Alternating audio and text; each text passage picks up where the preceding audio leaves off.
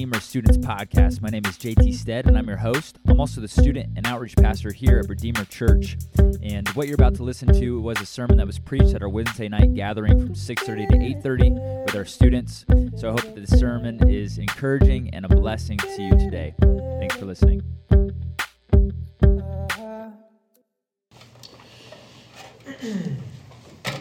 All right. My title, my message is Searching for Meaning. And have have any of you guys ever wondered what it would be like to be the richest man in the world? and I'm sure I'm sure all of you have. Um, or maybe maybe you say, no, riches aren't it. I want power. I want all the power in the world. I want to be able to do anything. Superpower. I want all the powers in the world to make anything happen that I want. Um, but what about wisdom? You know, maybe you're saying, no, I just want to be the wisest, smartest uh, man in the world. Um, what about being able to do anything your heart desires, anything at all? There was no restraints. Um, if someone with these characteristics, if they wrote a book, would you be interested to read it?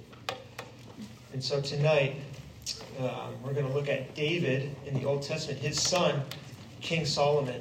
And King Solomon was not only the wisest man to ever live, well, besides Jesus, of course, um, but he was one of the richest, most powerful men to ever live. You guys will see, get into that a little bit tonight. And so, Solomon wrote a couple books of the Bible. He wrote Proverbs, um, which I hope a lot of you are familiar with. He wrote Ecclesiastes, which we're going to look at tonight, and he wrote Songs of Solomon. And I spent, I'm preaching on this because I spent most of, I spent most of my summer studying Ecclesiastes, um, studying what Solomon had written, because I want to know his wisdom. I want to know, I want to learn from his mistakes. Um, and I learned a lot. I, it showed me a lot of ways that I was searching for meaning in the wrong places, searching for meaning in my work, searching for meaning in ministry, searching for meaning in family or friends. And um, that's why I'm so um, excited and so anticipation to teach this because it's really made a difference to me. And that's my prayer. So with that, I'm going to say a quick prayer. Lord, thank you for this word, the scripture that you give us, story of your son Solomon, who um, was magnificent, one of, if not the most magnificent man to ever live besides Jesus. And so we pray that the lessons, that we will open our eyes and our hearts to the lessons that you want to teach us through through him. And so pray that in your name. Amen. So I'm going to start by look just get, for those of you who don't know Solomon, we're going to look a little bit at his background, who he was, what he accomplished, what he had. And um, I wish we could go through it all, but there is not time tonight. You can read 1 Kings chapter 1 through 11, gives uh, details of his life. And if you guys want to, you can flip to 1 Kings uh, chapter 1 and follow along. We're going to hop around to a couple verses here, highlighting some of the highlights of Solomon's life that the author pulls out. Um, so, shortly at the very end of David's life, many of David's sons are trying to take, take the throne. They're trying to position themselves to be king. And it force, kind of forces David's hand, and David um, puts Solomon on the throne as king before he dies. Um, so Solomon becomes king through some trials. He establishes his kingdom. And then Solomon goes to offer a sacrifice to God. And if you guys are there, you can go to chapter 3, verse 5, um, kind of 5 through 10. And this is one of this is a big turning point in Solomon's life where he offers a sacrifice, and then God comes to him and says, Ask what I shall give you. And so you guys can be thinking if God came to you and said, What do you want? What would you say to him? Just think for a minute. What would you say? And so Solomon responds to God. He says, God, I just I want an understanding mind to govern your people. I want to discern good and evil. I want to be able to for who is able to govern your great people? So Solomon's got a lot of humility. He said, Lord, I just need wisdom. I don't have what it takes to, to lead your people. And so it, verse 10 says, It pleased the Lord that Solomon asked this. And God said to him, Because you have asked this and not asked for long life or riches or the death of your enemies, but have asked for yourself understanding to discern what is right, behold, I now do according to your word. I will give you a wise and discerning mind, so that none like you has been before you, and none like you shall arise after. I give you also what you have not asked. I give you riches and honor so that no king shall compare with you all of your days. And if you walk in my ways and keep my statutes and my commands, like your father David, I will lengthen your days. So we see um, what Solomon asks and what God blesses him with.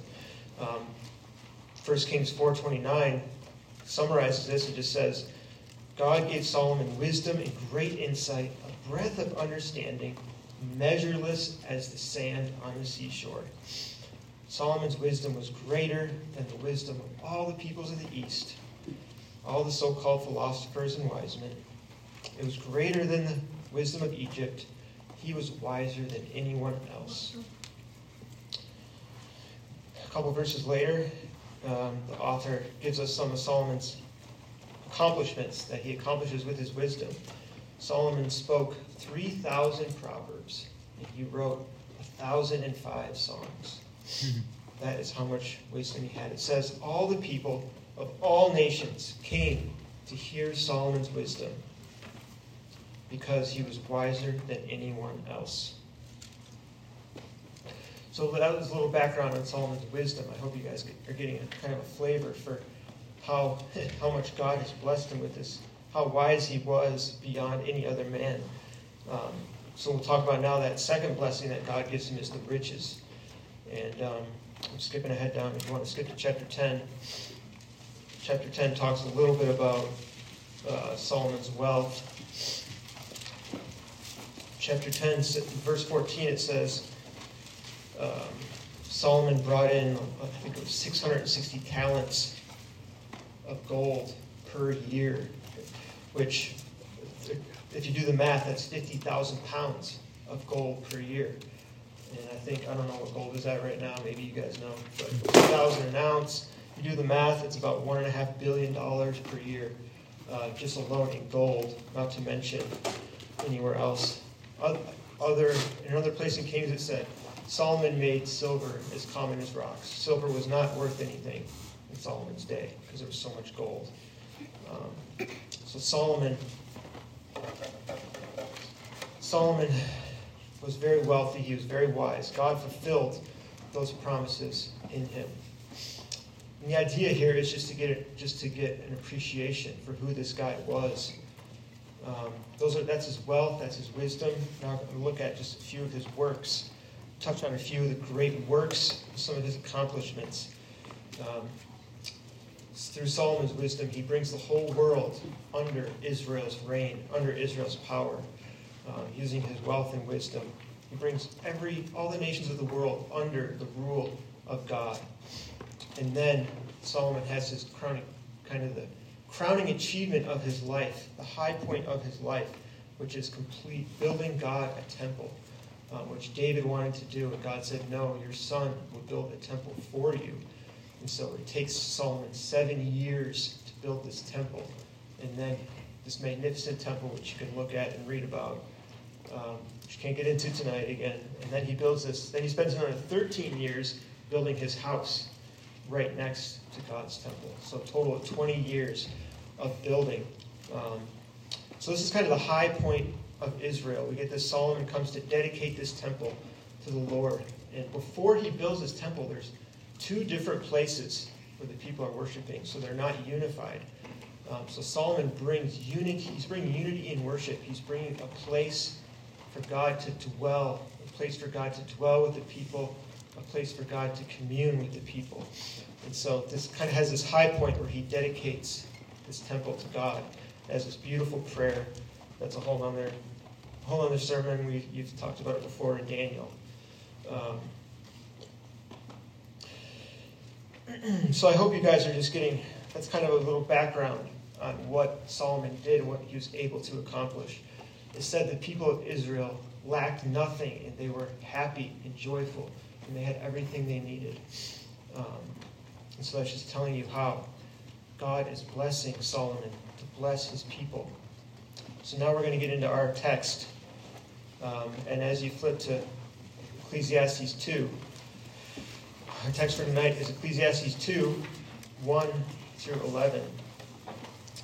And Ecclesiastes is a really tough, tough book to read. There's a lot of different, a lot of different comments, a lot of different commentaries, um, a lot of different interpretations depending on the version of Bible you have. But verse 1 opens up with this Hebrew word called Hevel, Hevel. All is Hevel. And that's the Hebrew word in your Bible. I don't know if I translate it meaningless or it might translate it vanity, vanity of vanities, or meaningless of meaningless. Um, but the direct kind of translation um, is that word means a vapor or a mist or a breath. And so Solomon is saying this book is about mankind is a breath. All life is a breath. He's saying life is here today and gone tomorrow. Just like the fog, fog in the morning when you're on your way to school or work. You see that fog out there in the fields and the sun comes up, boom, it's gone. Or that hot cup of coffee, boom, that steam is gone, the coffee's cold. And so that's what Solomon's saying. He's saying your life is just like a vapor. It's here today, and your life will be gone tomorrow. When I was thinking about this, I was thinking about the funerals I've been to, and I don't know, I hope, I think most of you have probably been to a funeral before.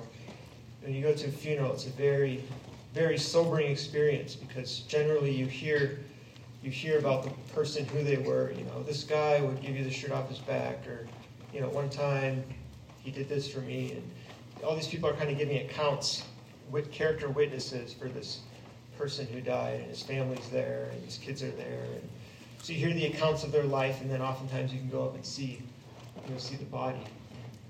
Going to a funeral is very sobering because you know, like, yeah, just a matter of time. I'm going to be the one in that casket, and there will be people, my kids, my friends, people that I've interacted with, coworkers will be there. And what will they say? What will they say about me? And so Solomon is using death. This book is filled with imagery of death because he wants you to think about your life. He wants you to put your life into perspective and think about just think about the meaning of life. Just kind of pushing that theme, um, pushing that theme this whole book. Um, later, he makes he makes some statements like, "The wise die just like the fool. They both die." He says, "I'm going to die just like the fool's going to die." And then he says, chapter five, he says something very similar to Job. Very similar. He says, "As you came from your mother's womb, as you were born, so you shall go again, naked." as you came, and you shall take nothing for your toil that you may carry in your hand. So he's saying, very similar to Job, you were born in the world with nothing, and no matter what you do, you will leave the world with nothing. No matter how hard you work, no matter what your accomplishments are, you will leave. You came with nothing, and you're going to leave with nothing. And so he's he's kind of pushing this pushing this theme of death even farther. Um, all right, now if you guys want to read with me, we'll get into our message for tonight, which is chapter 2, what Solomon has to say to us about our future and about how we should look at meaning, how we should seek meaning. verse, starting at verse 1. I said in my heart, Come now, I will test you with pleasure. Enjoy yourself. But behold, this was vanity, or this was a vapor, it was a mist. I said of laughter, it is mad. I said of pleasure, what use is it?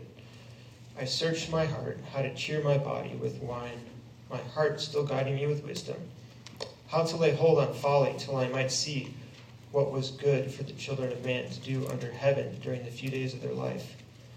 I made great works. I built houses. I planted vineyards for myself. I made gardens and parks and planted in them all kinds of fruit trees. I made myself pools from which to water the forest of growing trees. I bought male and female slaves. I had slaves who were born in my house. I had great possessions of herds and flocks, more than anyone who had been before me in Jerusalem. I gathered for myself silver and gold, the treasure of kings and provinces. I got singers, both men and women, and many concubines, the delight of the sons of man. And so I became great, and I surpassed all who were before me in Jerusalem, and my wisdom remained with me. Whatever my eyes desired, I did not keep from them. I kept my heart from no pleasure, for my heart found pleasure in all my toil. And this was my reward for all my toil. Then I considered all my hands had done, the toil I had experienced, had expended. And behold, it was all a mist, it was all a vapor, it was a striving or a chasing after the wind, and there was nothing to be gained under the sun.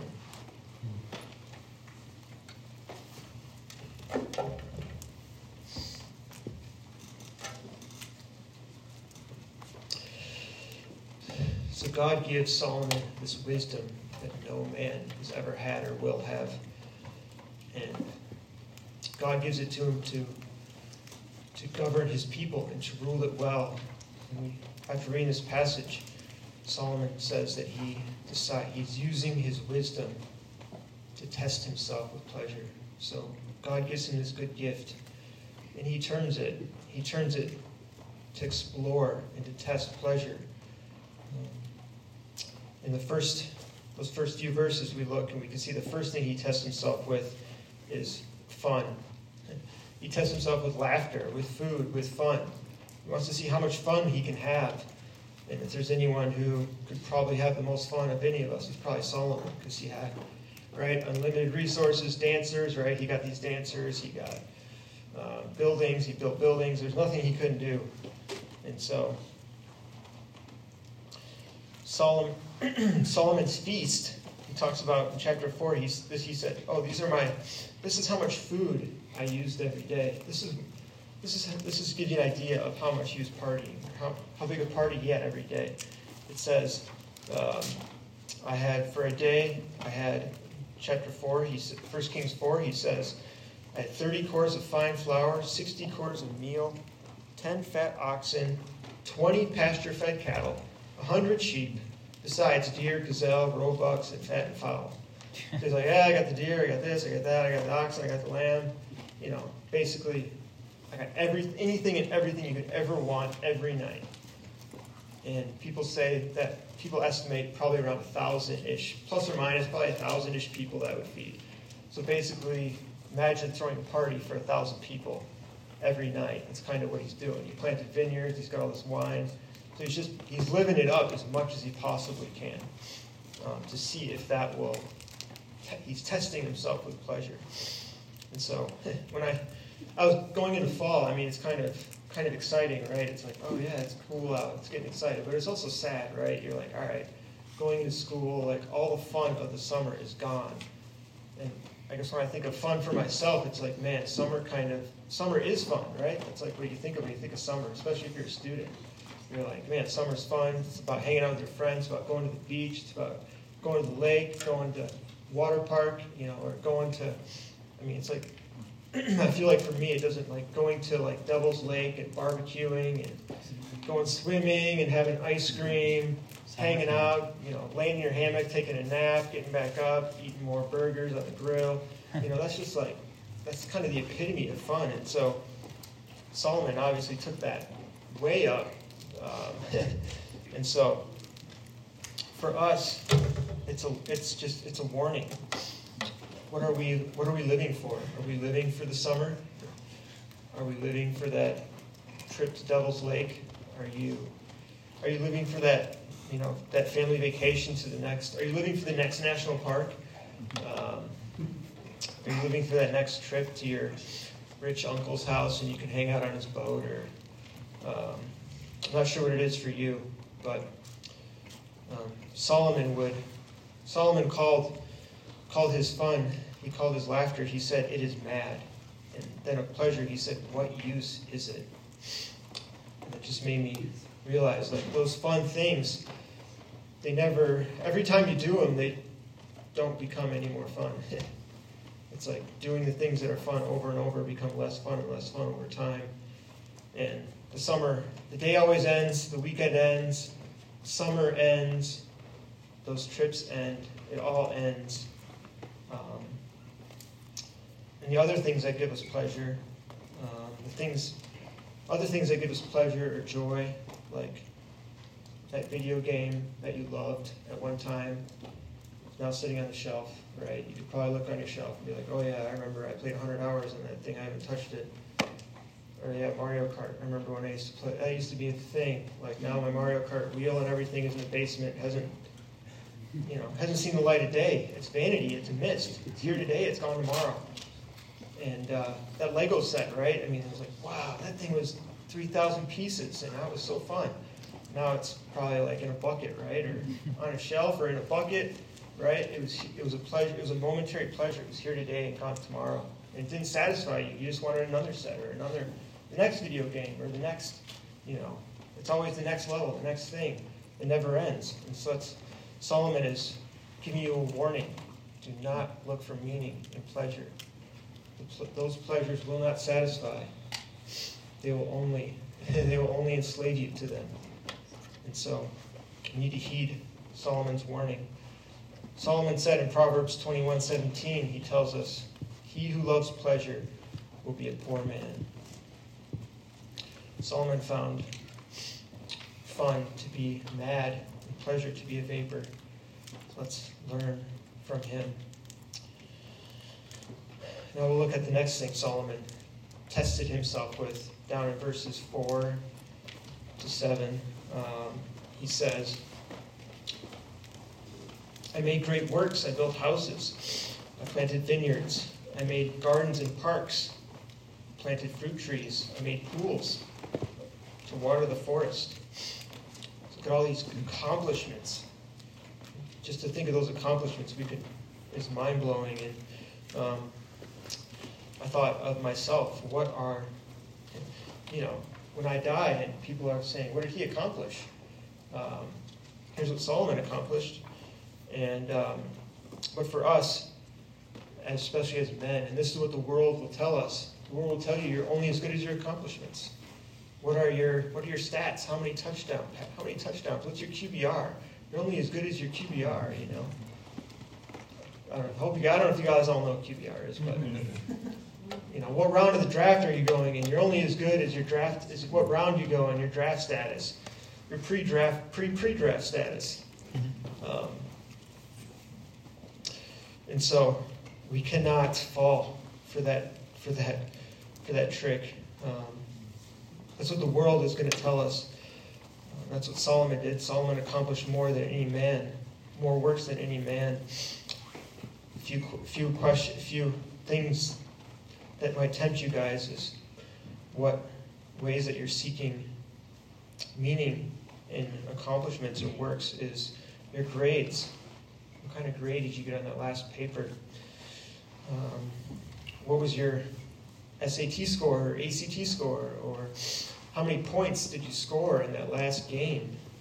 How many points? What was your What was your team's record? Uh, what place did your team finish in? And, um, how many followers do you have? How many How many posts do you make? What do you have the newest iPhone? Do you have the newest iPhone, newest this, newest that? Um, so these are all accomplishments that the world wants to use to take us down. They want us to test ourselves with the pleasure of followers, the pleasure of accomplishments, the pleasure of likes. And when we get this game of comparison, comparing ourselves to others, and this game of accomplishments will, will only end in destruction. Um,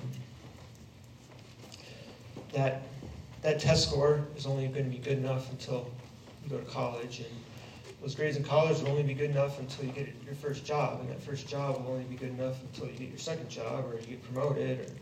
Or um, those grades will all fade. That iPhone will fade until the next one comes out in a couple months. Um, that that uh, all those points you scored in that game only mattered in that game. It only matters what you do in the next game. Um, those of you who play fantasy football know that. it only matters what you did in the last game. Um, it's all about what player is going to do good in the next game. Um, and that's the same way the world works. It's the same way the world works. You're only as good enough. And so Solomon's warning us do not, do not, beware. He's warning you, beware. Do not look for fulfillment in these works. All these things he built, all these things that the world tells us we need to build, these things the world tells you that you need to find meaning in. And social media, man, just propagates this and traps us. Um, we have to be careful. Verse down in chapter 2, verse 22, Solomon says, What has a man from all of his toil and striving of heart, which he toils beneath the sun? His days are full of sorrow. His work is a vexation, which almost means a frustration, or never ending. Even in the night, his heart does not rest. This also is a vapor. There's nothing better for a person than he should eat and drink and find enjoyment in his toil. This, I, this also I saw is from the hand of God, for apart from him, who can eat or drink or have enjoyment? Anyone here lost sleep over, over, over an accomplishment or a work or a test?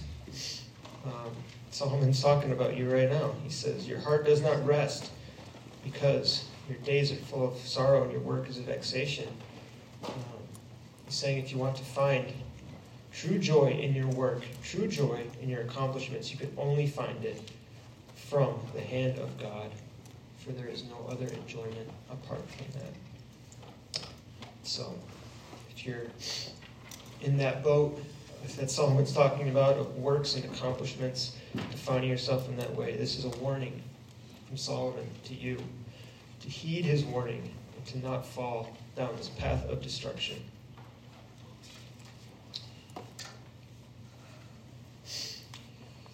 Moving on to the next point, this last this section here, verse 8, down here toward the getting toward the bottom of this passage here.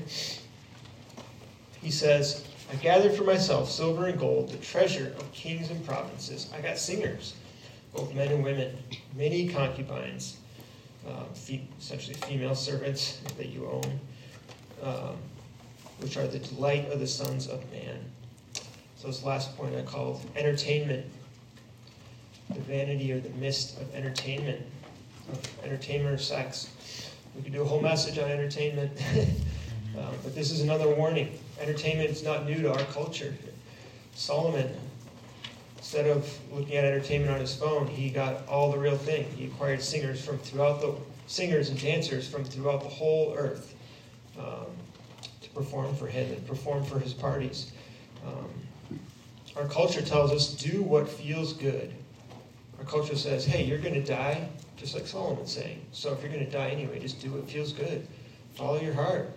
Um, and so they twist, they're twisting what God wants to say to us. And if you listen to that, if you listen to those words of the world, you will become, you will go down the Solomon road, which does not end well. Um, I was thinking of what do you do when you're bored? What do you do when you have time to kill?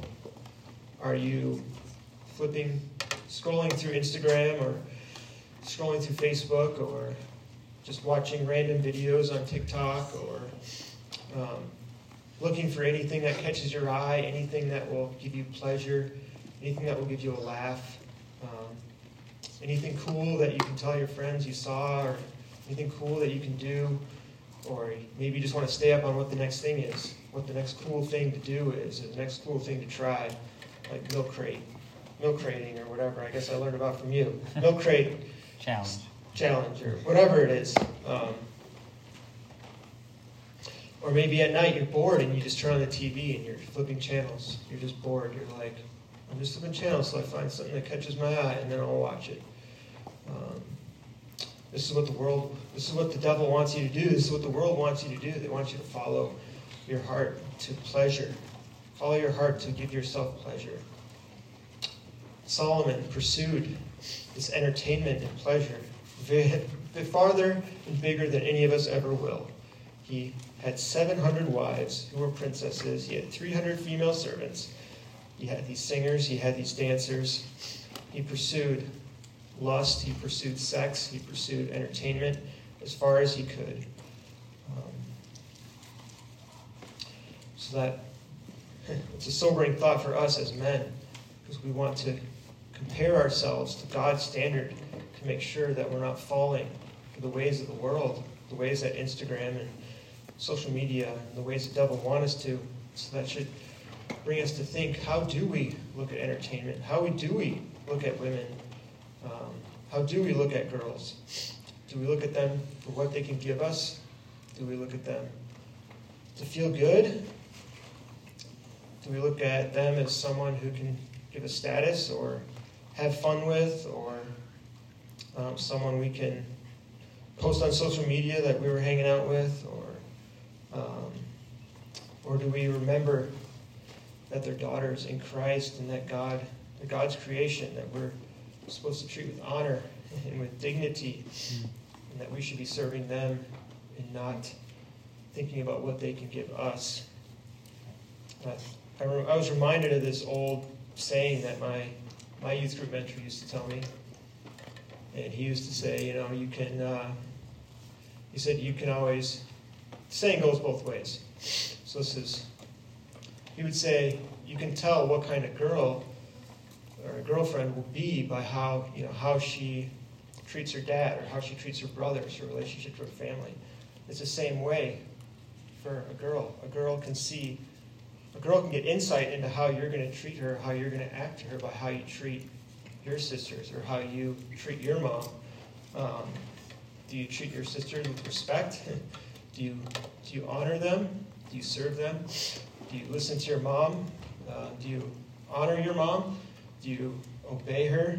Or do you hide from her? Do you lie? Or do you talk bad about her behind her back to your friends? Oh, my mom, eh, she won't let me go out. And, and you know, just, just complaining about the authority that God's put over you. And um, for us as men, that's, especially young men, it's one of the hardest things to do at this point in life, um, is to come under that authority, come under her.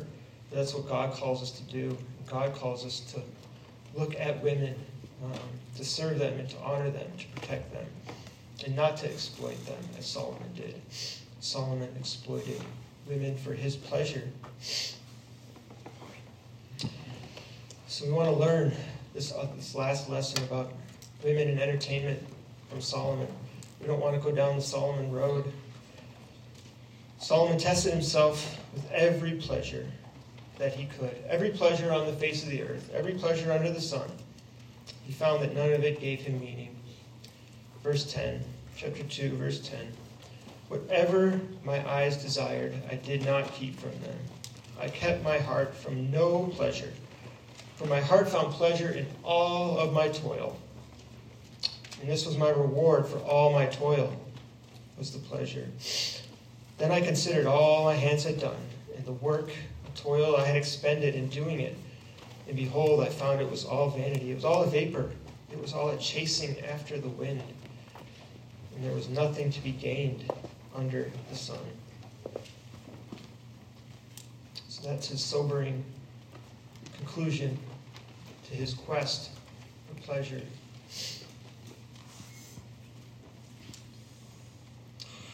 Solomon is simply following in the steps. He's simply following in the steps of one of his distant relatives, Adam. Solomon, just like Adam, he builds this garden. Adam was in the Garden of Eden. Solomon builds this big, grand garden. Solomon fills it with fruit trees. He fills it with oxen and sheep. He fills it with an abundance of wealth, just as God filled the Garden of Eden with an abundance. Um, he provides water and rivers. Um, Solomon even builds a temple. He builds this magnificent temple and palace in the middle of this big garden to bring God's presence into his life and bring God's presence into his garden.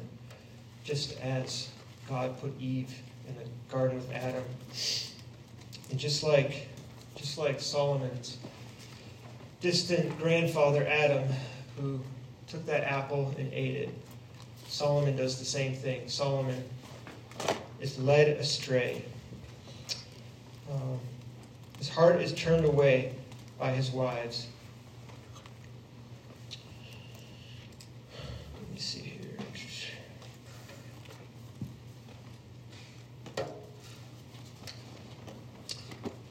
I'm going to read this last section. This concludes Solomon's 1 Kings 11. 1 Kings 11 gives us the ending, Solomon's ending. Give you guys a minute to get there. Solomon followed this road. Solomon was under this curse that Adam, God put Adam under this curse. Solomon was under this curse. And all of us are under the same, the same curse. Fighting the same curses that Solomon did. Money, entertainment, works. It's no different 3,000 years ago than today. Solomon would say that in other parts of Ecclesiastes. He would say there's nothing new under the sun. 1 Kings 11. Now Solomon loved many foreign women, along with the daughter of Pharaoh, Moabites, Ammonite, Edomite, Sidonian, and Hittite women, from nations concerning which the Lord had said to the people of Israel, You shall not enter into marriage with them, neither shall they with you for surely they will turn away your heart after their gods. Solomon clung to these women in love. He had 700 wives who were princesses and 300 concubines, and his wives turned away his heart. For when Solomon was old, his wives turned away his heart after other gods, and his heart was not wholly true to the Lord his God, as was the heart of David his father. So Solomon went after Ashtoreth the goddess of the Sidonians, and he went after Milcom, the abomination of the Ammonites. So Solomon did what was evil in the sight of the Lord. He did not wholly follow the Lord as David his father had done. Then Solomon built a high place for Chemosh, the abomination of Moab, and for Molech, the abomination of the Ammonites, on the mountain east of Jerusalem. And so he did for all of his foreign wives who made offerings and sacrifices to their gods. We must heed this warning. We must not follow this road, um, this road of pleasure seeking. This, this Solomon uses his wisdom to guide him in seeking pleasure. And, his, and it leads him down this path of destruction, of disobeying God. And so, just like just like Solomon, though, just like Adam, all of us are under that same curse. All the men in the world except for one. There was one, Jesus Christ, the perfect, the perfect Adam, the one who's preparing a perfect place for us. The place in heaven, praying a perfect place for us in heaven. Psalm 16 tells us that in God's presence, there is fullness of joy, and at God's right hand, there is pleasure forevermore. Joy and pleasure that never ends, that we cannot imagine. Solomon builds this grand temple for God to dwell with the people. But it was Jesus, Solomon's great, great, great, great grandson. Mm-hmm. Um, it was Jesus who said, I will destroy this temple. In three days I will rise it again. And sure enough, Jesus dies on the cross, and three days later, he rises again. The temple curtain is torn into two.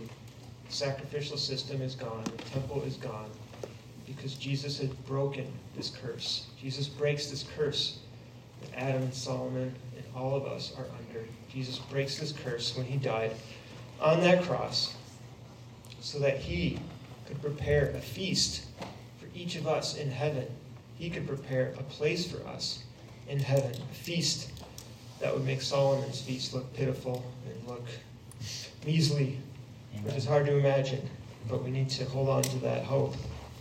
He prepares a room for us. And just like Solomon had all these foreign wives um, that led him astray. All of us have, all of us have idols that are leading us astray. Idolatry. We all have vices of fun or entertainment or accomplishment. We all have things that are pulling us away, pulling our eyes away from Jesus. But yet, just like Solomon took all these wives and their idols, Jesus is going to take us and our idols. He's going to take us and redeem us and bring us to be with Him.